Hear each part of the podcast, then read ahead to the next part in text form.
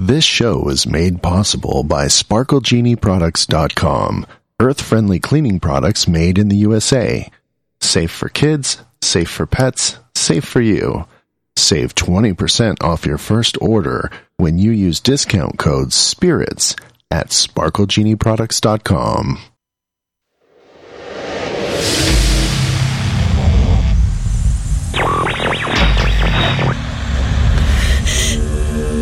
Spirits and More Radio Like touch my shoulder, it would touch my hair. starts now. And I said, what the hell is that?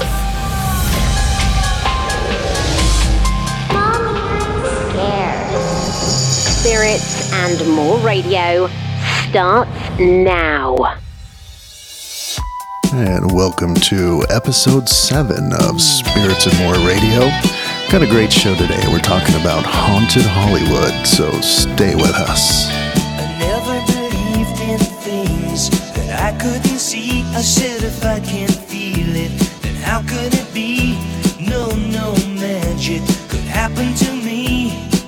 And then I saw you, I couldn't believe it. You took my heart, I couldn't retrieve it. Said to myself, what's it all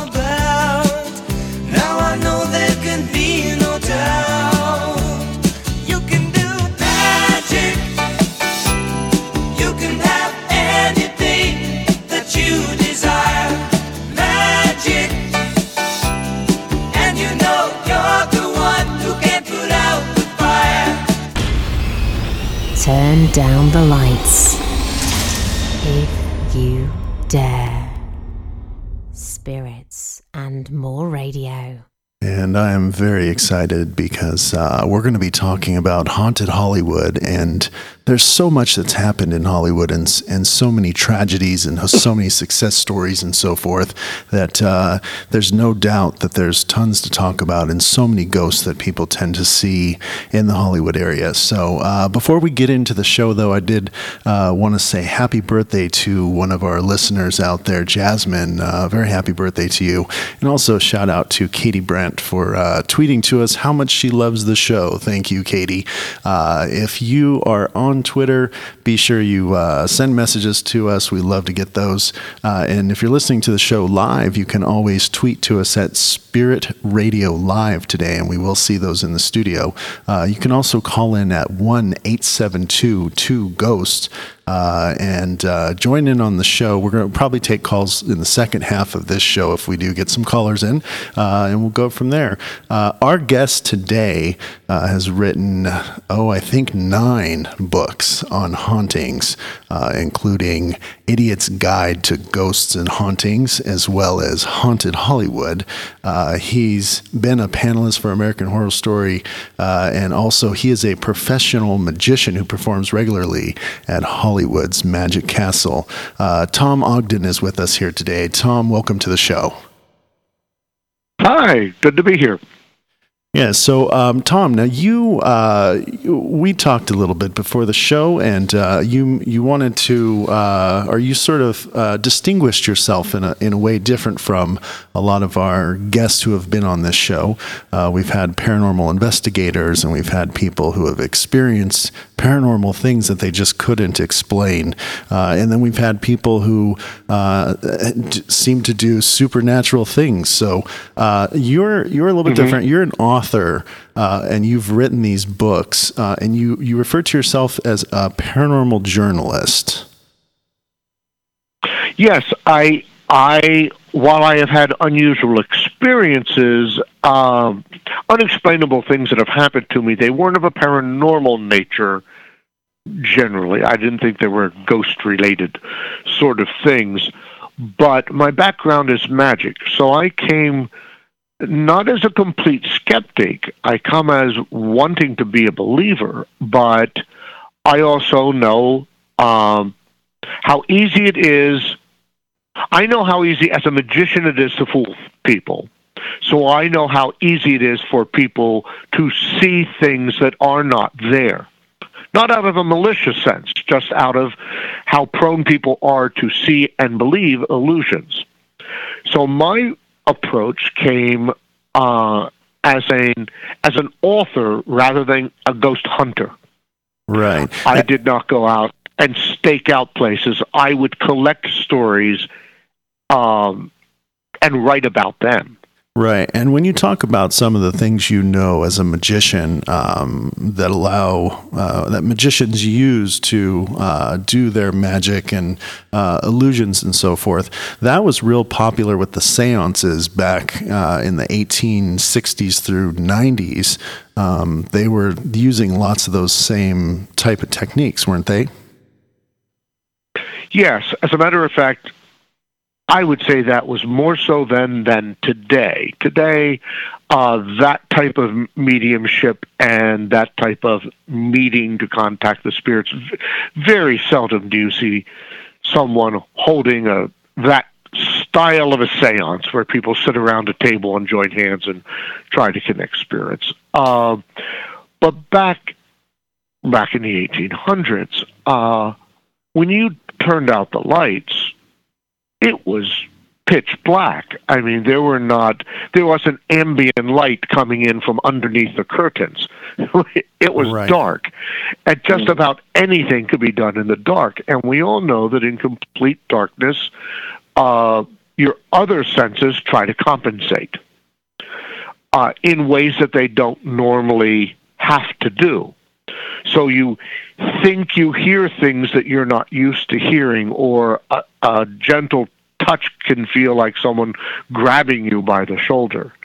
Uh, unexpected things uh, startle you much more. There may be a ring of a bell that later you describe as church bells pealing. You know what I'm saying? Everything Right. amplified was amplified in that and in that times.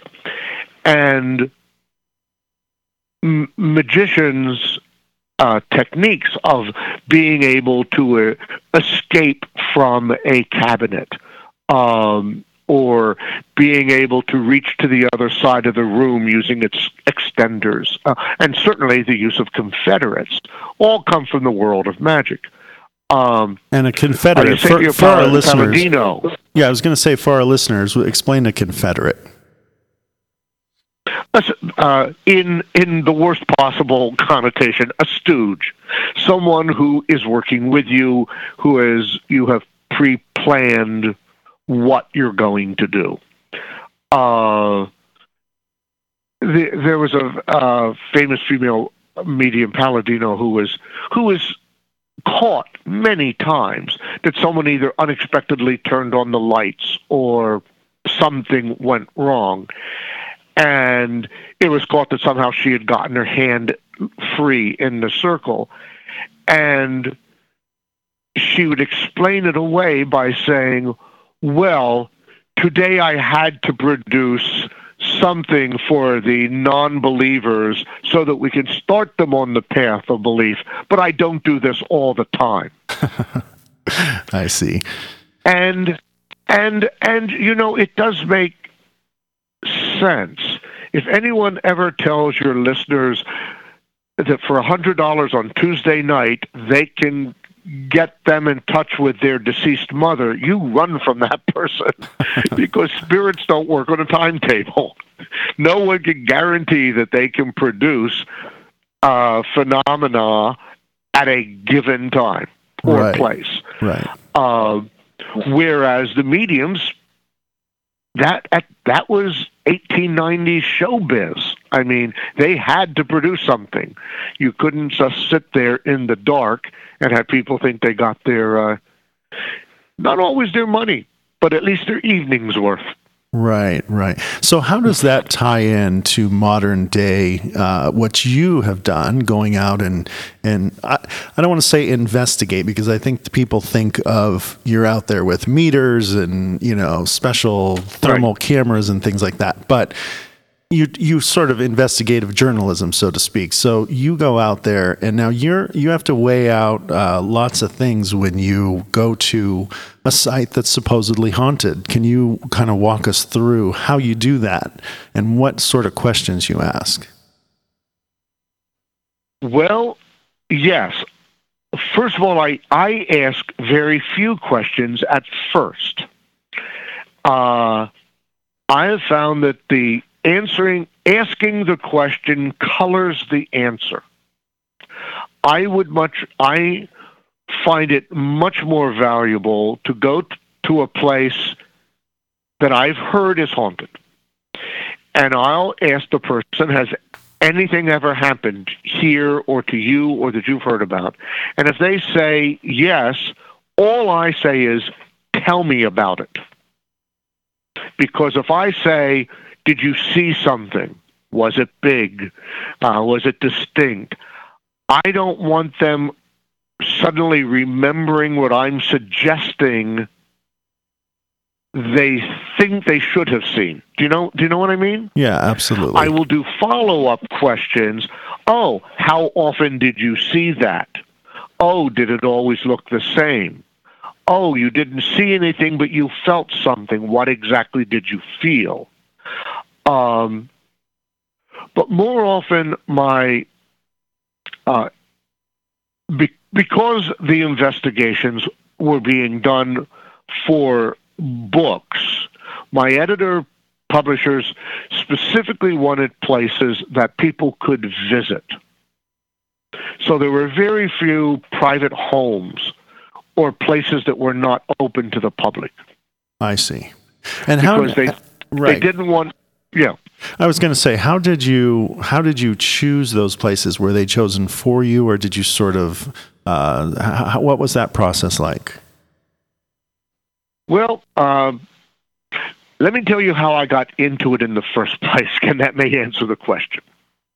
I had written a book for the Idiot's Guide series, an instructional series that is the competition series to the Dummies series that everybody knows, you know, DOS for Dummies, Computers for Dummies.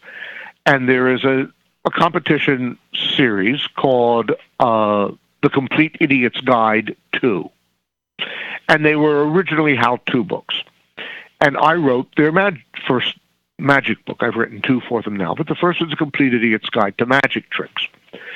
And when it was in proof pages, the editor said to me, We're getting into lifestyle books as well. Not necessarily how to do something, but people who are interested in a subject. This is their primer, this is their first book. And we want to do one on ghosts and hauntings. Uh, can you write a book on Goat, The Complete Idiot's Guide to Ghosts and Hauntings? And I flippantly asked, uh, "Does it pay in advance against royalties?" And he said, "Yes." And I said, "Then I know everything there is to know about ghosts and hauntings." Right. And I knew nothing. You know, I knew what magicians knew, but not the spirit investigation world and the and the paranormal society world. Yes, Uh, and, so and what, I- what what was Tom? What was your feeling on the paranormal and ghost? I mean, did you were you uh, a complete skeptic? Did you believe that there could be the possibility of something? Where were you coming from at that moment?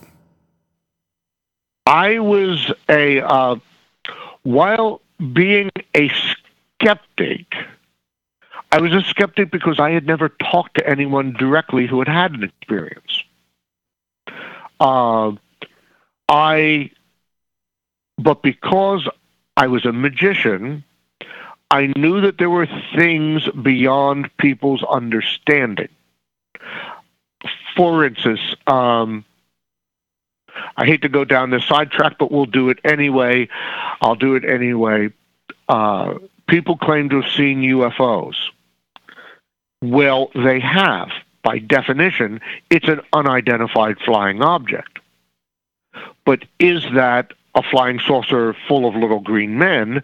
That's another leap to make. Yes. But I believe they saw something that they couldn't identify, and they've identified it as being an alien craft. Uh, likewise, people believing in Bigfoot. Is it a hairy humanoid uh, of another species that yet to be discovered? That's yet to be proven or disproven, but people still see that sort of thing in the woods. So that's how where I came to ghosts. People were seeing things. There has not been definitive proof, but I'm curious and would love to believe that it's true. I see. And with that, Tom, we're going to take a little break. Uh, you're listening to Spirits and More Radio, and uh, we're talking with Tom Ogden, who is an author of many, many books on the spirits and ghosts. And uh, we're going to get into some of those stories when we return right after this.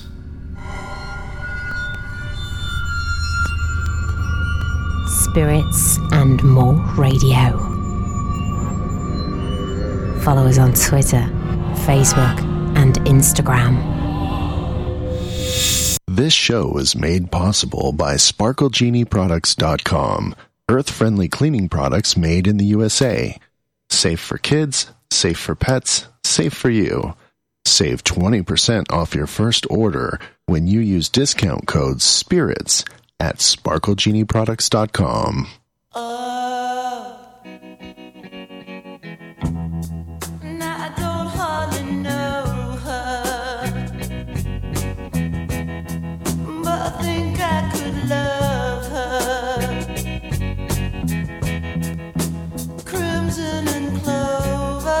We're back.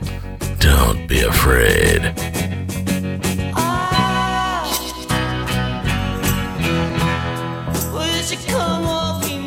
And we are here with Tom Ogden for our show on Haunted Hollywood. And uh, Tom has written lots of books on uh, paranormal haunting sites. And you, we're just talking uh, with Tom about how he ended up writing these books and uh, that he uh, had never really spent much time thinking about the haunted. Is that right, Tom? Right.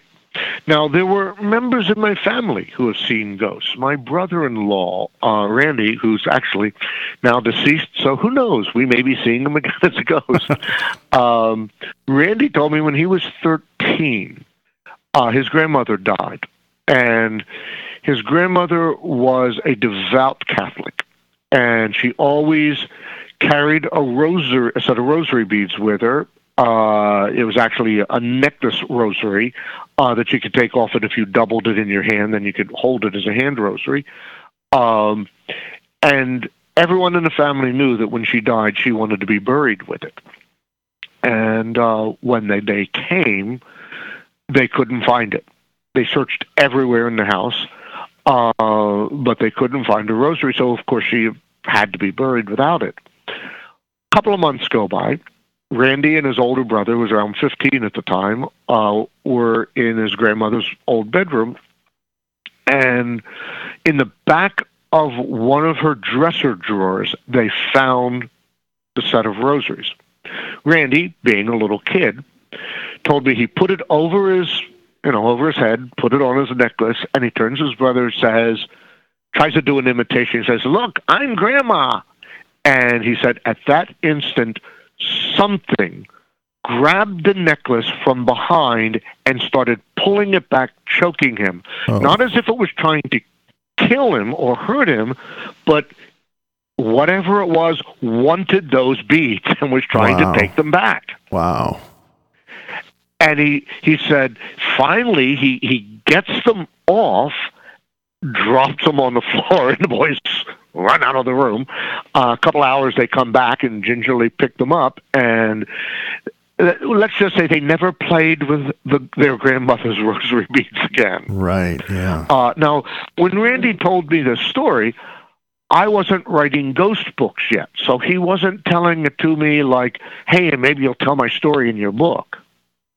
And there was no reason. The more the stories I believe most are the ones in which people have no reason to lie, and it could actually hurt their reputation by telling the story when I hear a story from a judge or a lawyer, or in this case, my brother in law who didn't want me to think him crazy or stupid, you know, or a weirdo. Um, so those stories I tend to believe most. Uh, and I'll give you a, very, a quick story, which is is not a ghost story, but something that happened to me. Okay. When I was 21, the, the man who started me in magic uh, gave me a ring, a magician's trademark ring, that had been given to him on his 21st birthday by the man who started him in magic. Uh, I wore it. Um, on the way to a play rehearsal, theater rehearsal in college, I took it off because wearing it, it looked like a wedding ring, and I was playing a character that was uh, definitely a bachelor, and uh, and it fell out of my pocket. And coming back from the theater, I knew it must have fallen out of my pocket in this field the size of a football field where I had crossed from my dorm to the theater. And I went back and forth there 20, 30 times. Finally, I, I was crying that I had lost this. I gave up, was walking back to the dorm, and I stubbed my toe on a rock, fell to my face. And when I looked at the stone I had tripped over, the ring was sitting at my toes. now, the man who gave it to me was still alive. So this isn't a ghost story. But it made me believe that there are psychic connections that we just don't understand. Uh, to Yeah. quote the X File motto, there's something out there. Yeah, and Tom, uh, And- Tom, I'm going to stop you right there because I Yeah. want I want to share a story with you that ties right into your Oh. ring ring story, and I think you're going to find it interesting. Um, I happen to be in the metal detecting hobby, and uh, sometimes I help people find lost things. And uh, I had an interesting thing happen with a ring. This was probably four years ago now. Uh, it was uh, a cold, windy day in San Diego, which is unusual. Uh, it was Valentine's Day. Uh, and I received a call about 8.30, 8.45 in the night. Uh, that time of year in February, it's already dark by then. Uh, and it was a frantic girl who had lost her wedding ring along with her grandmother's wedding ring.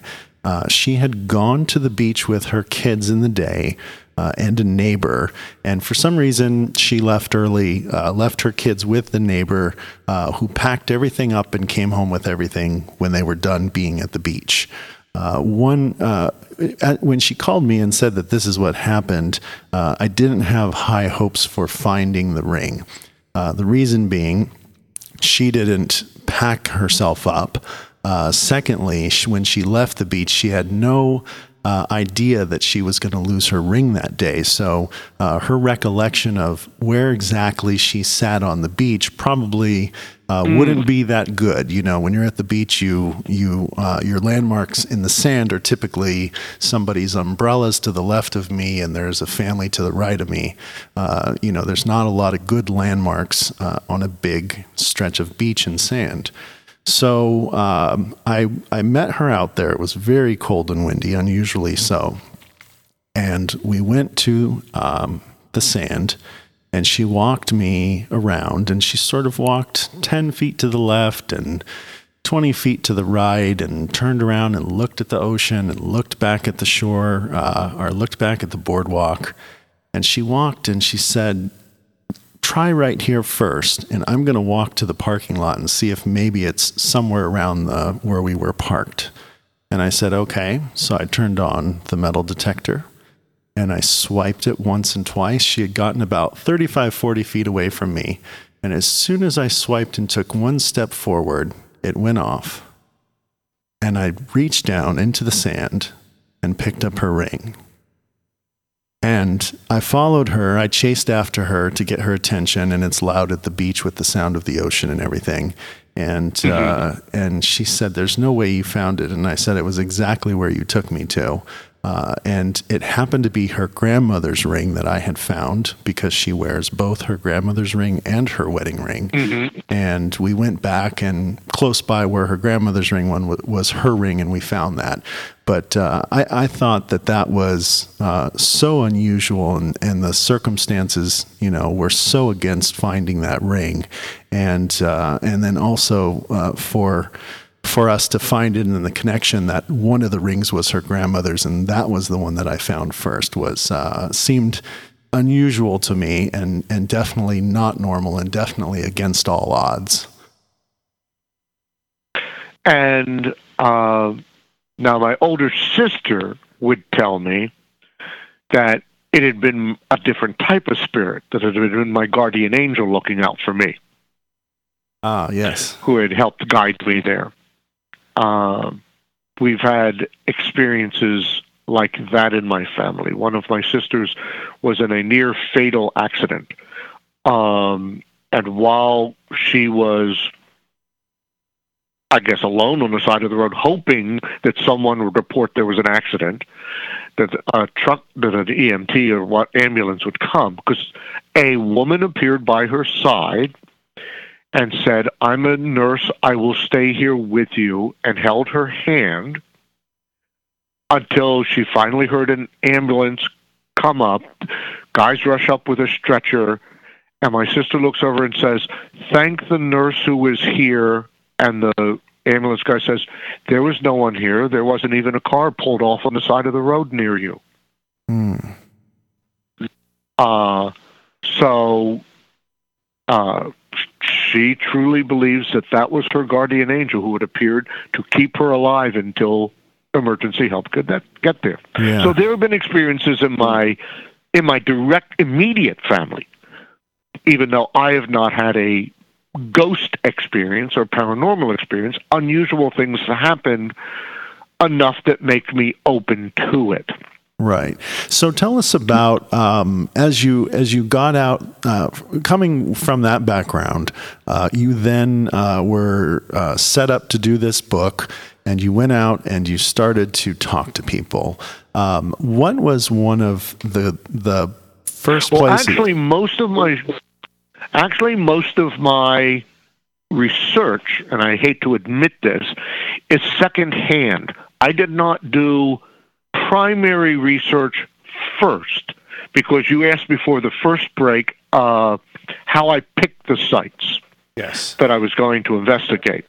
Well, first you had to canvass what other people had said, and now that we're in an internet world, it makes it much easier than my first book that was all done in libraries through books.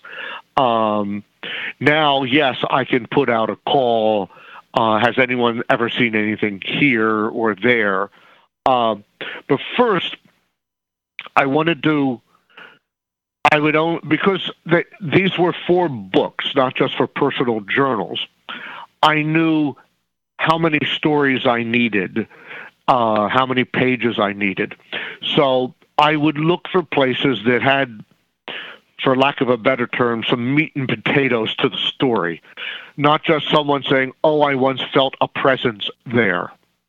Or when I walked by, the hairs on the back of my neck stood up. Uh, there had to be a sighting eh, or an experience um, or a telekinetic movement. There had to be something that happened.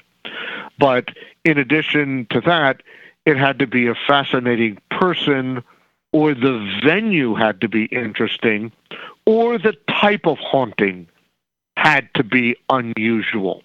I'll give you a quick example. In my book on haunted colleges and universities, I told a story at Coe College, which is in in, in Iowa, not Illinois, in Iowa. Uh, there was a young student named Helen Roberts. She died of a mo- pneumonia during the flu pandemic in 1918.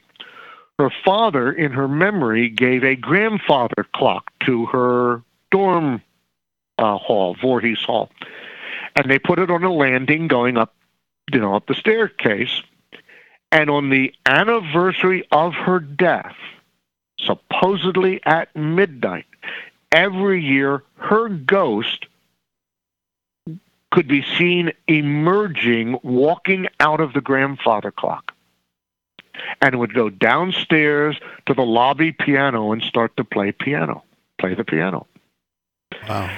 To the point that this legend was so well founded that the sorority girls, because there was a, a sorority, I think it was Delta Delta Delta, was in that hall, would, as a group, stay up till midnight on October 19th to see if they can see the ghost come out. Come out, and it supposedly continued for years until the I don't know if it was the president or the dean uh, moved the clock to stop the the legend, the rumors, and moved it into his office or outside his office, and the haunting stopped.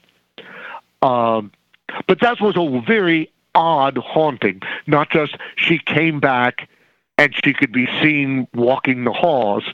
She came back to a grandfather clock that her father had donated in her memory. Right. So that was a fascinating story. There was something more to to latch on to. It right, right, yeah, And those are the stories that fascinated me. Yeah, and we're going to hear some more of those stories right after we get back from this. We're with Tom Ogden, and he's the author of many uh, books, including Haunted Hollywood. And uh, we're going to hear one of his favorite stories from the Hollywood area as far as hauntings. Uh, remember, you can uh, tweet to us. Uh, you can also call in at 1 872 244 6787 if you have uh, questions or comments that you want to add to this show here in the second half. We'll be right back.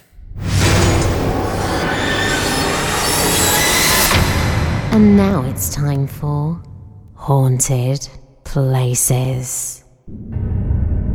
The House of Death is a townhouse on West 10th Street in New York City and has been called the most haunted building in New York. It is said that 22 ghosts reside in this home known as the House of Death. Mark Twain lived here from 1900 until 1901 and claimed that he himself had experienced supernatural events. Throughout the years, 14 West 10th Street was the site of several horrifying incidents a murder suicide, and the beating to death of a six year old girl named Lisa Steinberg at the hands of her adopted father. Residents have even seen Mark Twain himself ascend the staircase in a white suit. So the next time you are in New York, just be glad you're not a spirit trapped in the house of death. And we're back with Tom Ogden talking about Haunted Hollywood. Uh, Tom, before we get into uh, one of the stories that you wrote about in your book, um, there seems to be, you don't hear a lot about hauntings of new people. A lot of these stories are centered around very uh, people from a long time ago. Um, but there have been some things in Hollywood, uh, Nicole Brown Simpson, and uh, some things with John Holmes in the 79 time frame. Um, in all the stories that you did, uh, those probably wouldn't be, well, the Nicole Simpson would probably be something that uh, people could go to that area and fall within that uh, criteria for you. But did you have any similar stories like that in newer hauntings? They could, except her house has been torn down. Right. In other words, if you went to the address, it's not that house anymore. They've uh, they have a new owner, and they to stop people from staying and gawking, they've they've built something new on the property. Yeah, something Uh, but again, you couldn't go into it. You couldn't go onto the grounds. So, what is one of the places Uh, that you did write about that people can go to? Well, the one I'm going to tell you, I don't know whether how easy it is to get to it anymore because they just changed the law last month in uh, here in Hollywood, and and it's the most iconic thing in Hollywood, which is the Hollywood sign. Um, and people people always want to get close to it just to begin with, but in 1926, an aspiring actress named Peggy, Peggy Entwistle. Uh, she had moved. She was a Broadway actress. She was brought out to do a play here in Hollywood with a young Humphrey Bogart and Billie Burke, who later would be the Good Witch of the Witch, the Good Witch of the East, I guess it was in the uh, uh, Wizard of Oz movie. Um, and she got a role in a movie called 13 Women, and she thought this was going to be her launch into a successful movie career. She was a very pretty, blonde ingenue, exactly what you think of of a young starlet. In the early tests of the movie, it was too long, the story dragged. They re edited the film and all but cut her role out uh, little more than what would be today called a cameo. And she got no other immediate offers. and then the RKO, the movie studio, de- declined to pick up her the option on her contract. Now, today, I think we would think that was oh, there's that's a bad. If it were you or I, we'd probably say, oh, it's a setback, but we'll come back roaring even stronger. Well, she was very depressed over it and could not be consoled, and she walked up Beachwood Canyon Drive, where she lived, uh, up Beachwood, climbed to the top of the H on the Hollywood sign, jumped off, and committed suicide. Wow. Uh, it was two days. Back then, the sign did not say Hollywood. It said Hollywood Land because that the sign was built as an advertising billboard for a subdivision of housing called Hollywood Land up in that part of the Hollywood Hills on Mount Lee. Yeah, I had heard that. and at the foot of Mount Lee. Yeah. And eventually, when it was falling down, long after the Hollywood Land realty company was out of business, they got this. They gave the sign to the city, and the city tore down the land, L A N D, and just kept Hollywood up there. And of course, there have been many refurbishments over the years, but it was still Hollywood land at that time. There was a caretaker at that time because there were light bulbs on the sign uh, that he had to keep up. And she went up, climbed up, got the caretaker's ladder, leaned it against the back of the sign. When she she there was a suicide note in her purse that she had left with her uh, shoes and jacket at the foot of, of the the H, but she didn't sign it completely. She signed it with the initials PE.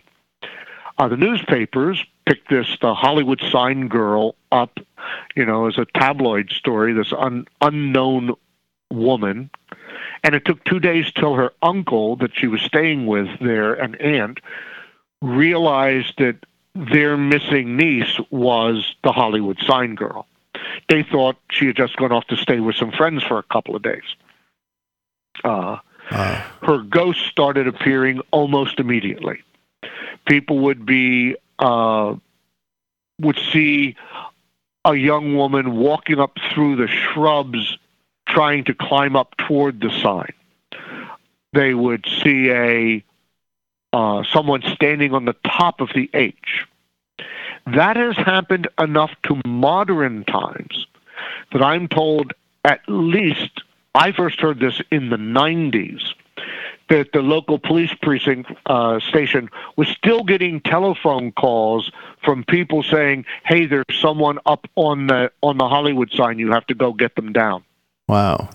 That's And of course, that's by the time they get there, Yeah, and that that's ahead. that's interesting because um, you know from the police perspective they have to respond and everything. And I've been up near the Hollywood sign, and there's tons of people jogging and walking all around there. So uh, there's lots of eyeballs close to that sign and looking at that. yes, So um, even to this day, do, do you have any information that even to this day they still get calls like that? I have not heard of it in the last 10 years or so.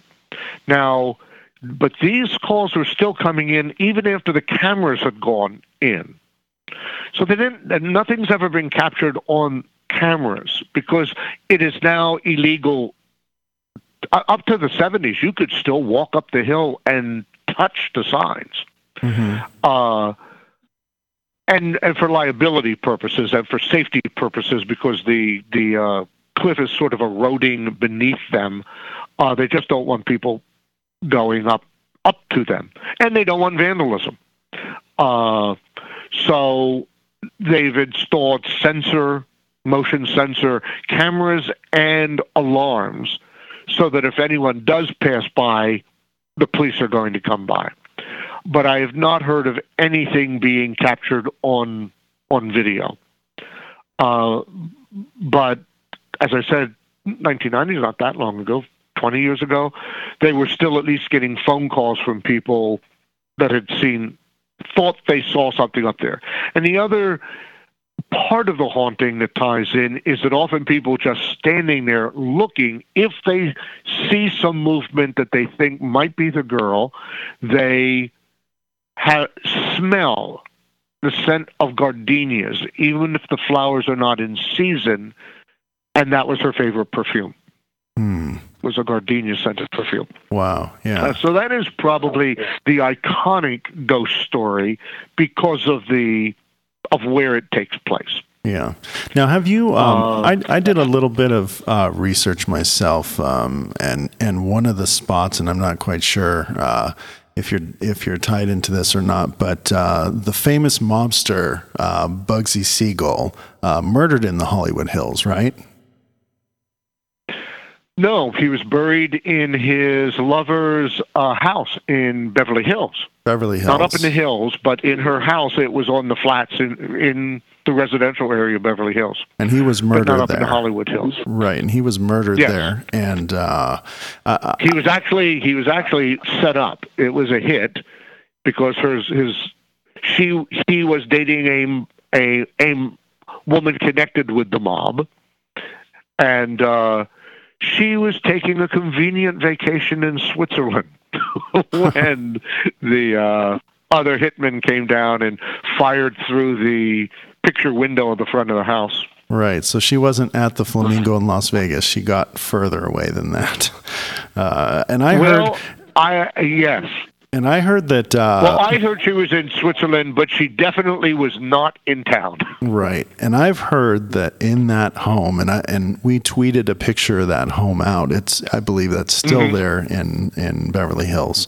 Um, in that home, the word has been that uh, people see a spirit of someone near where the couches are in the living room where, where he was. Uh, and Yes. then also that uh, the presidential suite at the Flamingo in Las Vegas also supposedly has uh, haunted activity where he lived for a long period of time, I understand.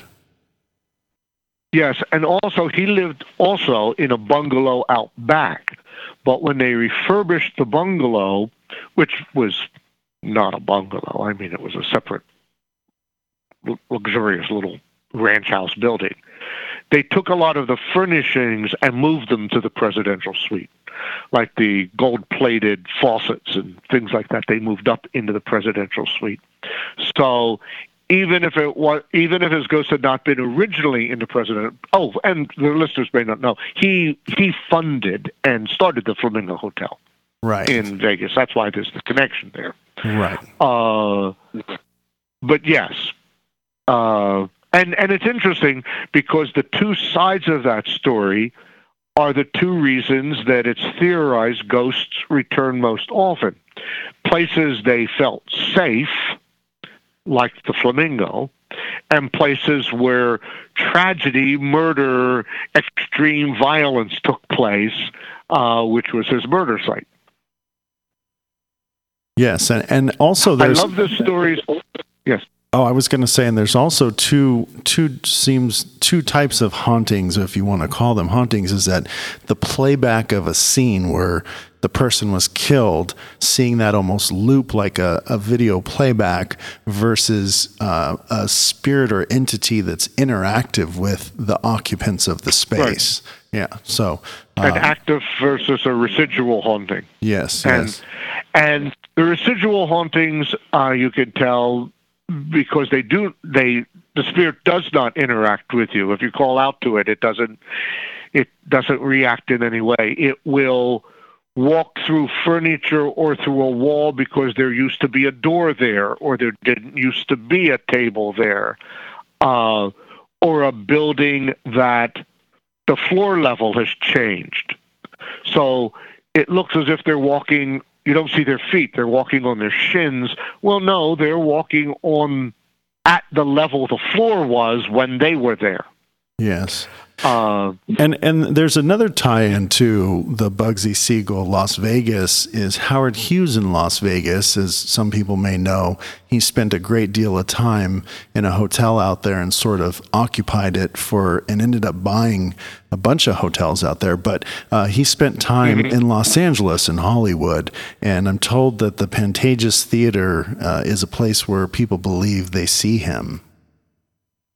Well, he bought it. He bought the Pantages. It's an investment from Pantages, and he at the time that he had a movie studio and was doing airplane flight. Let's see, it would have been uh, the time period of the movie The Aviator, if anyone had seen that. Uh, he uh, would have been in his 30s, I guess, or early 40s, and his offices were in the second floor. Uh, the Pantages is a grand theater, but it is in a building that covers almost a city block. Uh, so there are other office buildings as well. Right next door, there is a uh, there's a bar that is also supposedly haunted.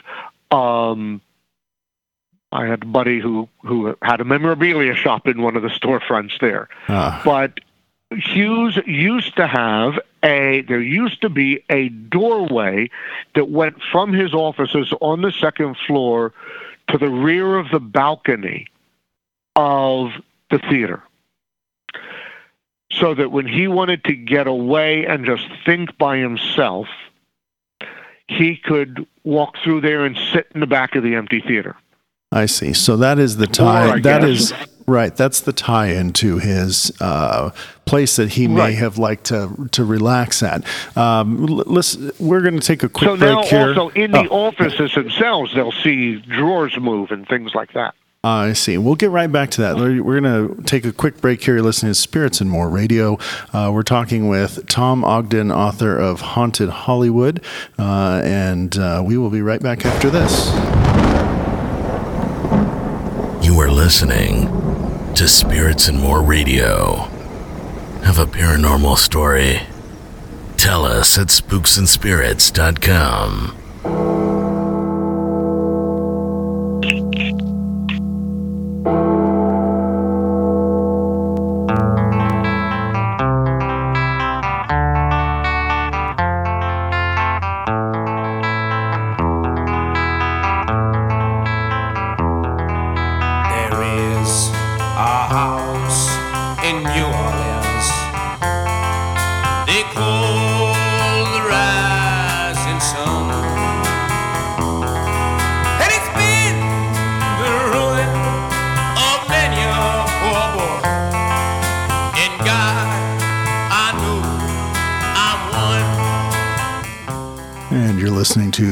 to and More Radio. We're talking haunted Hollywood and uh, other places near Hollywood uh, in the general vicinity.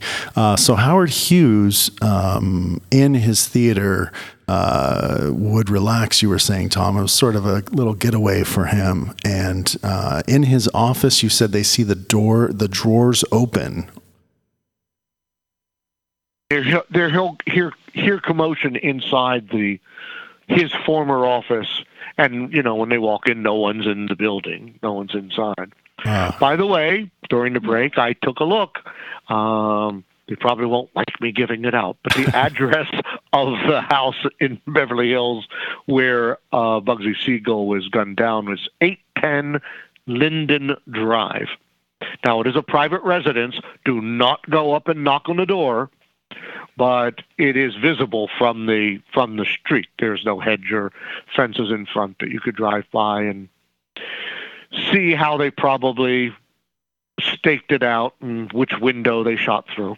Right. Now, one of uh, what were some some of the other stories covered in Haunted Hollywood? Your book, Haunted Hollywood. Well, I I stuck primarily with the uh, the main stories. The uh, at the time there was a very famous haunted mirror inside the Hollywood Roosevelt Hotel, uh, in which Marilyn appeared. Marilyn Monroe, of course. Uh, Marilyn used to use the Hollywood Roosevelt Hotel that opened the same year as the Chinese Theater across the street, where the handprints are. Um, she would use that as a getaway, and she'd often go up to the 12th floor penthouse suite. Um, I understand that And was where her the- first uh, photo shoot was at the pool at the Roosevelt as well. Yes, by the pool, by the pool area. Was uh, yes, Which Not would be the- significant for not her. the naked ones that that later went into the calendar, but just the in the bathing suit ones that uh, were her first publicity shots were shot at poolside. I see. Yes. Um, and uh, a maid was cleaning the room after after this is now this is after Marilyn had passed, and was cleaning the mirror, and she thought she saw the very recognizable Marilyn Monroe touching up her makeup, standing behind her on her shoulder, and when the maid turns, Marilyn's not there. Uh, the story gets out among the staff very quickly, and the manager of the hotel apparently took the the mirror, which is a was a is a long vertical mirror, um, a full length dressing mirror, in other words, uh, into his office just to get it away from people who wanted to you know, play with it, look at it. Uh, and then later, the hotel got a sense of humor about it. There were so many people asking about it that they moved it into the lobby so that people could. Then they didn't put a sign there saying this is the haunted Marilyn mirror, and then they eventually, and this is my favorite part of the story, they moved it downstairs next to the elevators near the valet stand, and catty corner to it. In other words, in the adjacent wall, they put a full length poster of Marilyn Monroe. Hmm. So if you stood just right, you could take a picture of yourself in the mirror with Marilyn standing over your shoulder. I mean, they knew exactly what they were doing, Tom, but they didn't tell it's- anybody It's a it. shame that that mirror's gone. I mean, it makes me sad to hear I that. I know. I, I've been to the Uh, Roosevelt. I spent and- time there. and they packed it up, you know, in storage when they uh, a new owner bought the hotel, and they during the refurbishment they they packed it up. And I have heard, although I have not been able to corroborate, I've heard that it was bought by Lindsay Lohan back when she did that. Was it Vogue? Did a magazine spread in which she was dressed as Marilyn Monroe. Uh, And I heard that over that period, she had heard the story about the mirror and decided to buy it. Uh, but I, I don't know. Uh, the current management just doesn't want to talk about it. Well, if Uh, Lindsay's and- listening, she and can they call did in. not put it on. Yes, they didn't put it back on display because uh, they really didn't want people who were not staying at the hotel coming in just to see the mirror and then go out again. They Yeah. didn't. They didn't want to make it a tourist stop, And for people who haven't been uh, to which the I understand. Yeah, for people who haven't been at the Roosevelt, uh, just to key you into this, uh, it's a very dark uh, hotel on the inside. It's not bright and modern. It's still uh, very much the way it was uh, back in in those days, and um, it does have a creepy vibe in there. It's it's. Um, I, I'm always surprised when I go in there at night how dark the hotel is, and uh, Yes. it's it's also the And area. are that- many haunted. Go ahead. Oh, I was just going to say, and it's sort of uh, there's this big grand room when you walk in to the hotel that's very tall, uh, with uh, older furniture where people can sit around, and there's a bar there uh, and a restaurant. Uh, in the area that you're talking about with this mirror is actually down a set of stairs, and you have to go to the very far back side of the hotel where the valet is. So. Um, where the mirror was. Um, another spot just down the street from the Roosevelt uh, that I've heard um, stories is uh, the old Ciro restaurant, which is now the comedy store. Right. Uh, well, it's actually it is not in downtown Hollywood, as such as that is. It's about a mile, maybe even a mile and a half up what is on the Sunset Strip. And Ciro, it started as Ciro's, which was a fancy nightclub. You know, the night, nightclub era in the 1940s. It actually opened in '39, and it was it was it was owned by the man who financed the building of the Flamingo Hotel. Ah, Uh, that Bugsy brought him into that deal, but his name was Wilkerson, and um, it was he had mob connections, and it was rumored that the basement was used for Mickey Cohen uh, for enforcement. You know, if they had to beat some knowledge out of someone or that maybe even murders took place back there. Supposedly illegal abortions were done down there as well. Um, there are still uh, little holes in the wall that people have claimed they were machine gun holes from uh, back then, but they're not. They're they're they were peepholes that the uh, members of the gangs could look out from inside onto Sunset Boulevard to see who was pulling up so that they wouldn't be surprised if there was an attack inside, which there never was. I see. But I mean, it was a, it was a, it was, it, but it was a fancy place. This was one of the places if, you know, Spencer Tracy wanted to be seen, he would go there because they had there was always photographers from the local newspapers were there. It was the one of the trendiest clubs. Today they go to dance dance clubs. Back then they went to restaurant nightclubs where there was a floor show and uh, and a band. And what's what's And after it Oh. was then built bought by Mitzi Shore and turned into a comedy club, the comedy store. yeah. And the most visible haunting once happened when Sam Kinison, uh, who died in a car accident, uh, uh, was on stage. And Sam had heard all these stories and was riffing one night about if if there are ghosts here, I can battle you, I can take you on. And a slew of chairs that were stacked at one end of the stage moved across the stage as if attacking him. Uh, and Right. the whole audience sees this. Wow. Uh, there are people going down into the basement. Uh, two ghosts have been down seen down there. Uh, a woman, which they believe may have been the woman doing the illegal uh, abortions, and a guy named Gus, who was one of the enforcers. Uh, things still move around. As a matter of fact, I've taken their tour. Not always, but some Halloweens, the comedy store will do a backstage ghost tour. Ah. Uh, I mean, Halloween weeks. And they will lead you back through the back dressing room areas and down into the, the cellar where the hauntings supposedly take place. They'll hear a lot of people going down in will hear growlings and moans down in the basement.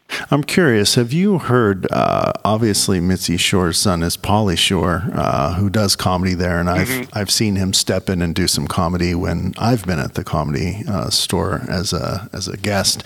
Um, is there? Um, has he ever revealed anything? Do you are you aware that he does he? Um, I've never heard I've never heard him tell any stories.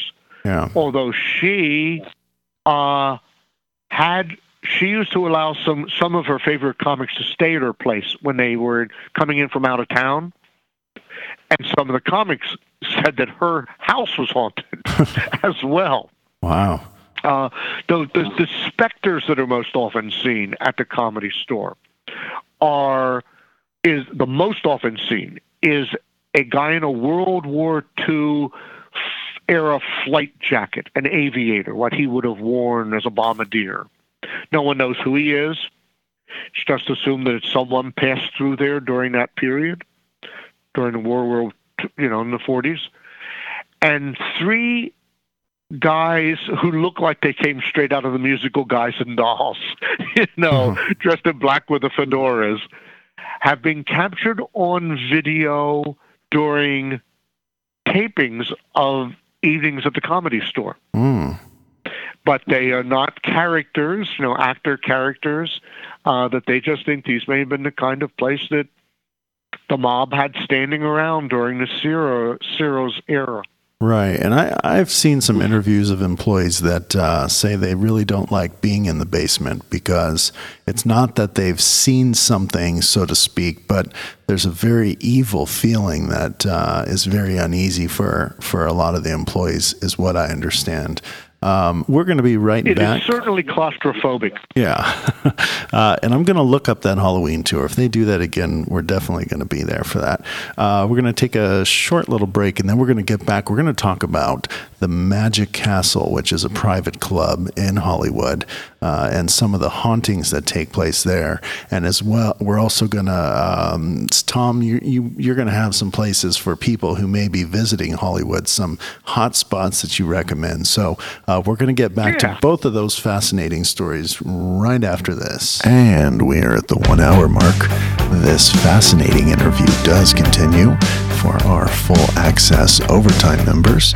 To get full access, simply go to our website at spiritsandmoreradio.com. Under the full access section, you'll see an orange Patreon button. Click on that to find out more and hear the rest of the show. You can also join our live broadcast alert list.